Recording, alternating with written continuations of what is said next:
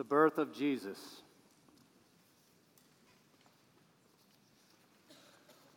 While Mary and Joseph were in Bethlehem, the time came for her to deliver her child. And she gave birth to her firstborn son and wrapped him in bands of cloth and laid him in a manger because there was no place for them in the inn. Let us pray.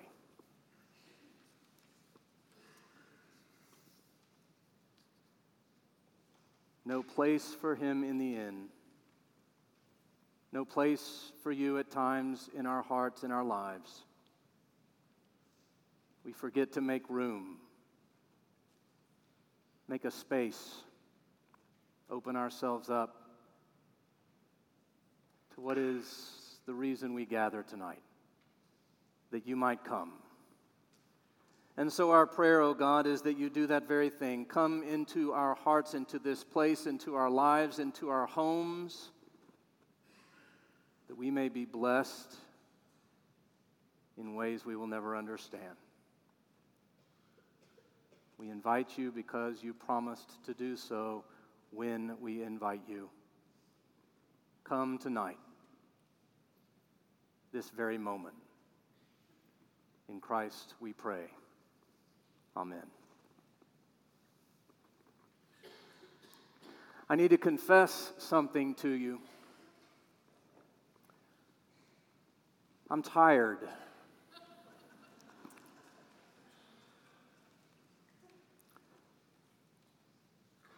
I'm tired of what the reasons that make you laugh, for sure. But I'm also tired of all the mess I see every day.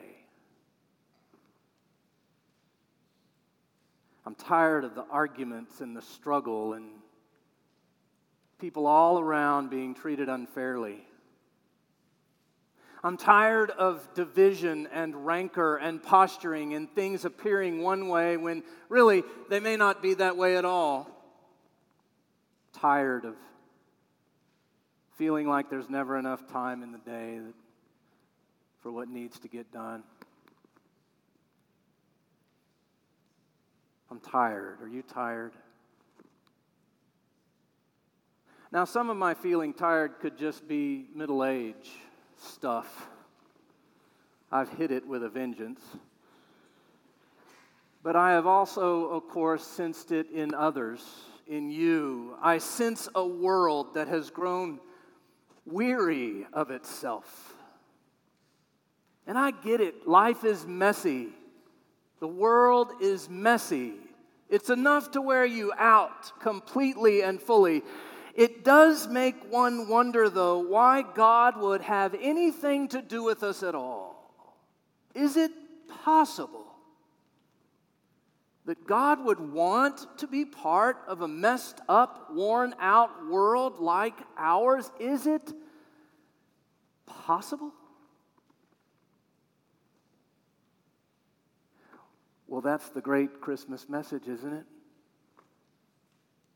That it not only is possible, but true, real. If you read the beginning of Matthew and Luke's Gospels, you find a story about how God chooses to enter a world just like that a messy, weary, worn out world. I was keenly reminded of that truth this week from a friend of mine, a pastor who does an online blog, and, and she shared it, shared on that blog, she shared this one line, and it just grabbed hold of me right away. Said this there is no need for Jesus to come where it is perfect. She went on to recount the gospel story of how the very first Christmas itself was messy, that God was born like we all are, with blood and water and pain and sweat and tears, into a time ruled by an oppressive emperor in a stable under a motel to a scandalous working class couple displaced from their home and in imminent danger from an insanely jealous ruler. All of that, and yet God still chose to come. Luke only needs one line to capture that entire thing. We just read it. Mary gave birth to her firstborn son, wrapped him in cloth, laid him in a manger. That one line says it all. That one line screams of how no matter how messy things might be, no matter how far gone the world might seem, no matter how dark the day or hard the night, God still chooses to come to this world just as it is to us, just as we are.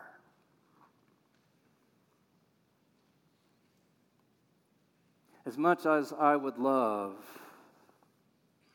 to be able to look into a crystal ball and tell you what's going to happen next in our world, I can't. I wish I could tell you how this next year is going to unfold, but I can't. I just don't know. I'm as clueless as you are. But here's what I do know. Here's what I was reminded of just the other day.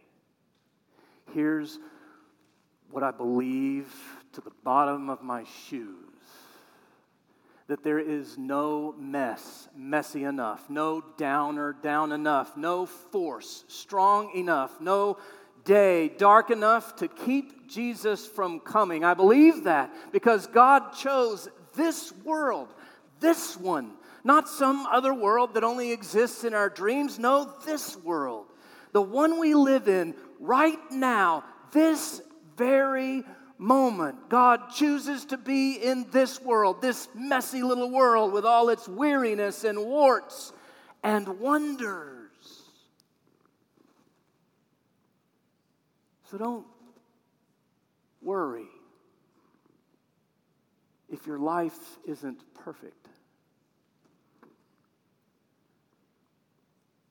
There's no need for Jesus to come where it is perfect. That's the great Christmas news that we get to hear every year. It's the kind of news that turns a weary, worn out old middle aged soul like mine into a young heart filled with faith. It's exactly the kind of news we need right now. News that drenches this entire night with hope. She gave birth to her firstborn son, wrapped him in bands of cloth, laid him in a manger. Yeah, she did. And the world is better for it. Merry Christmas. Amen.